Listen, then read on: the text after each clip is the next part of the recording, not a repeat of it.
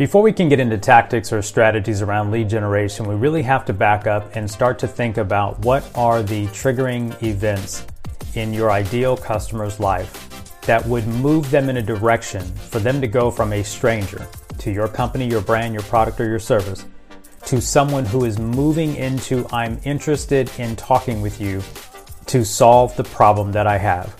A lot of businesses misunderstand the idea that when you jump on platforms, whether it's Google for Google Ads or trying to do SEO, you build your website, you start posting on social media all the time, you have to think about where your ideal customer is. And what I mean by that is, where are they in their journey to solving the problem that you can solve or that your product and service can solve? And so we oftentimes think it's a tactical problem. It's not an SEO problem. It's not a Google Ads problem. It's not a social media advertising problem. It's not because you're not posting enough on social media.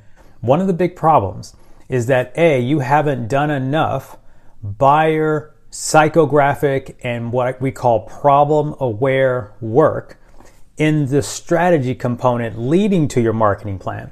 A lot of times we're talking with business owners in our agency and they are so frustrated that the people they hired, the thing they were doing, the company they worked with, the agency or the person they hired, or whatever the case is, thousands of dollars have gone down the drain.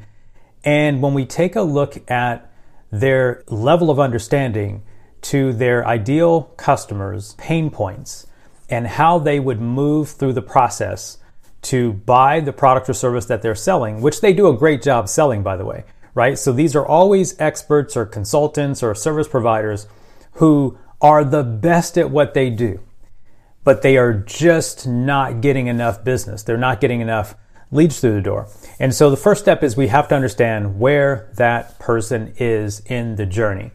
Step number two, we need to then put an invitation in front of them for the appropriate stage of the journey.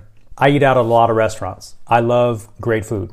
I love cooking. I love the whole idea. I don't know if I backed up 30 years if I had become a chef. I'm that fascinated with fine dining and cuisine. I can leave one of the most amazing restaurants and have had amazing steak dinner. Amazing steak, maybe lobster, all the fixings, you know how it works. And one of the finest chefs in Italian cuisine inside the same hotel or resort here in Las Vegas could walk up to me and invite me to his or her restaurant. And my answer would be no. Why? Well, it's because I just finished. I'm full. I can't eat all of the best meals in one day. And so the invitation was inappropriate for the timing of my being a most ideal customer. I could have been the best ideal customer. I could have been the client avatar, the buyer persona, all of that. But the timing of the invitation was wrong. So I just had this conversation with a business owner the other day, and unless your business is an emergency services providing business, then you must think about how your prospect goes through the journey. It can take six to 12 months for the buyer to go through the process, right? I spent uh, many years in professional service businesses where the buyer's journey could be three months, six months, 12 months, 24 months. If you think real estate services, mortgage services, financial planning services, anything high ticket, B2B, for the last 20 to 30 years, that's all I've done. That's all we do here at Yoko Local. And the funny part about it is everyone wants to go from starting an ad campaign or starting an SEO campaign or starting to work on social media and go from I just posted or I just ran this ad, where's my customers? Right? And it just doesn't work that way. I hope that example works well. The third thought that I have for you is what do you put in front of people when they are not ready to buy today, or maybe the problem isn't urgent today, right? That's the other thing you got to think about. Statistics in the world of digital marketing say that 96% or so of the people that ever visit your website will ever be ready to buy that day. And so if we believe that that's true, and I have no reason to believe otherwise, given that I've been online now since 2003, then it is required that we do something to assist the 96 out of 100 who are not ready to buy today. There's a study that goes back, I want to say 2002, 2003, completely different industry than maybe what we're talking about right now, but the data was significantly relevant. And the data said that of 100 people who visit your website or inquire or start the process to look into a problem that they may solve, 50 or so percent of those people will actually buy that product or service within the next 90 days to 18 months. And some of you sit back and say, well, Darrell, you know, I've got to make money today. I've got to sell today. I need customers today. And I hear you. I get you. But what I want to explain to you is this idea and the concept. I love this book, uh, The Blue Ocean Strategy. I read it back in 2004 and I applied it to marketing. I started thinking, okay, here's this survey that says 50% or so of the people that inquire are actually going to buy the thing that they inquired about. But if only 4% are ready today, that means I'm leaving 45 or so percent on the table. What if I could figure out how to enter their world and be top of mind? I talk to a lot of entrepreneurs who love networking. They love getting referrals. They love face to face. They believe they're the best in the business at what they do. Darrell, if you get us a bunch of leads, we're going to close 80% of those leads. Why do they say that?